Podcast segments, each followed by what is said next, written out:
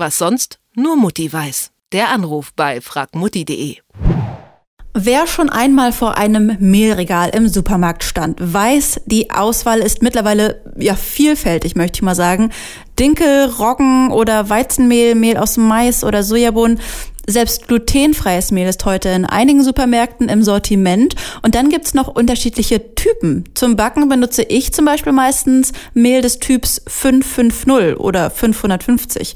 Ob das wohl eine gute Wahl ist und für welche Speisen andere Mehlsorten und Typen empfehlenswert sind und was überhaupt die unterschiedlichen Typen bedeuten, frage ich Bernhard Finkbeiner von fragmutti.de. Hallo Bernhard. Hallo. Wie wähle ich denn das richtige Mehl für meinen Kuchen? Sag doch mal. Ja, das kommt natürlich immer darauf an, was man machen will damit. Also wenn man jetzt natürlich einen Kuchen backen will, dann braucht man eins, das nachher richtig schön zusammenklebt. Also das in der Regel dann irgendwie viele Gluten enthält. Also Gluten ist der Eiweißkleber, der nachher alles zusammenhält sozusagen. Dann kommt natürlich darauf an, wie gesund man die ganze Sache machen will. Wenn es jetzt, sag ich mal, richtig schön süß, weich und saftig sein soll, dann nimmt man ein weißes äh, Weizenmehl zum Beispiel, gerade wie du von dir schon angesprochen, das Typ 550 oder auch Typ 405 wenn man jetzt natürlich sagt, okay, ich möchte das Ganze ein bisschen gesünder machen oder mineralstoffhaltiger, der nimmt ein Vollkornmehl zum Beispiel, das natürlich etwas dunkler ist, weil es natürlich mehr Anteile aus dem, aus dem Getreide enthält. Neben den Mehlsorten gibt es ja auch, wie wir schon gesagt haben, Mehltypen mit verschiedenen Zahlen sind die gekennzeichnet. Zum Beispiel eben dieses Weizenmehl Typ 550. Was haben denn diese Zahlen überhaupt zu bedeuten?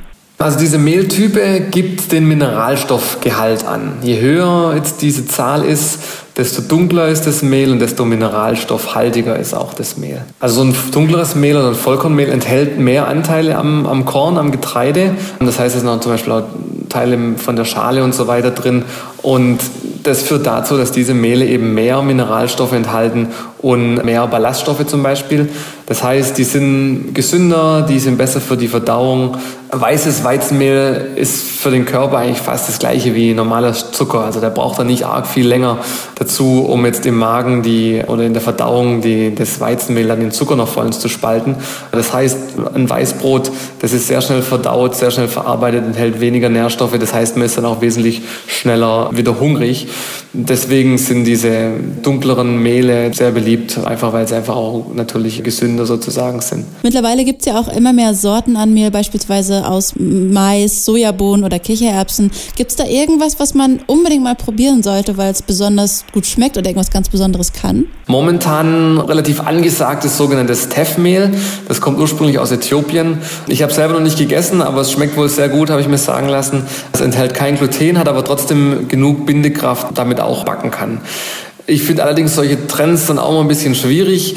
Mein Tipp wäre, wenn man jetzt irgendwie ein besonderes Mehl sich raussuchen sollte, nicht unbedingt auf einen anderen Kontinent zu schauen, also wie jetzt zum Beispiel nach Afrika mit Äthiopien, sondern einfach auch mal schauen, was für, für Urgetreide oder so es eben auch hier in der Region in Deutschland gibt.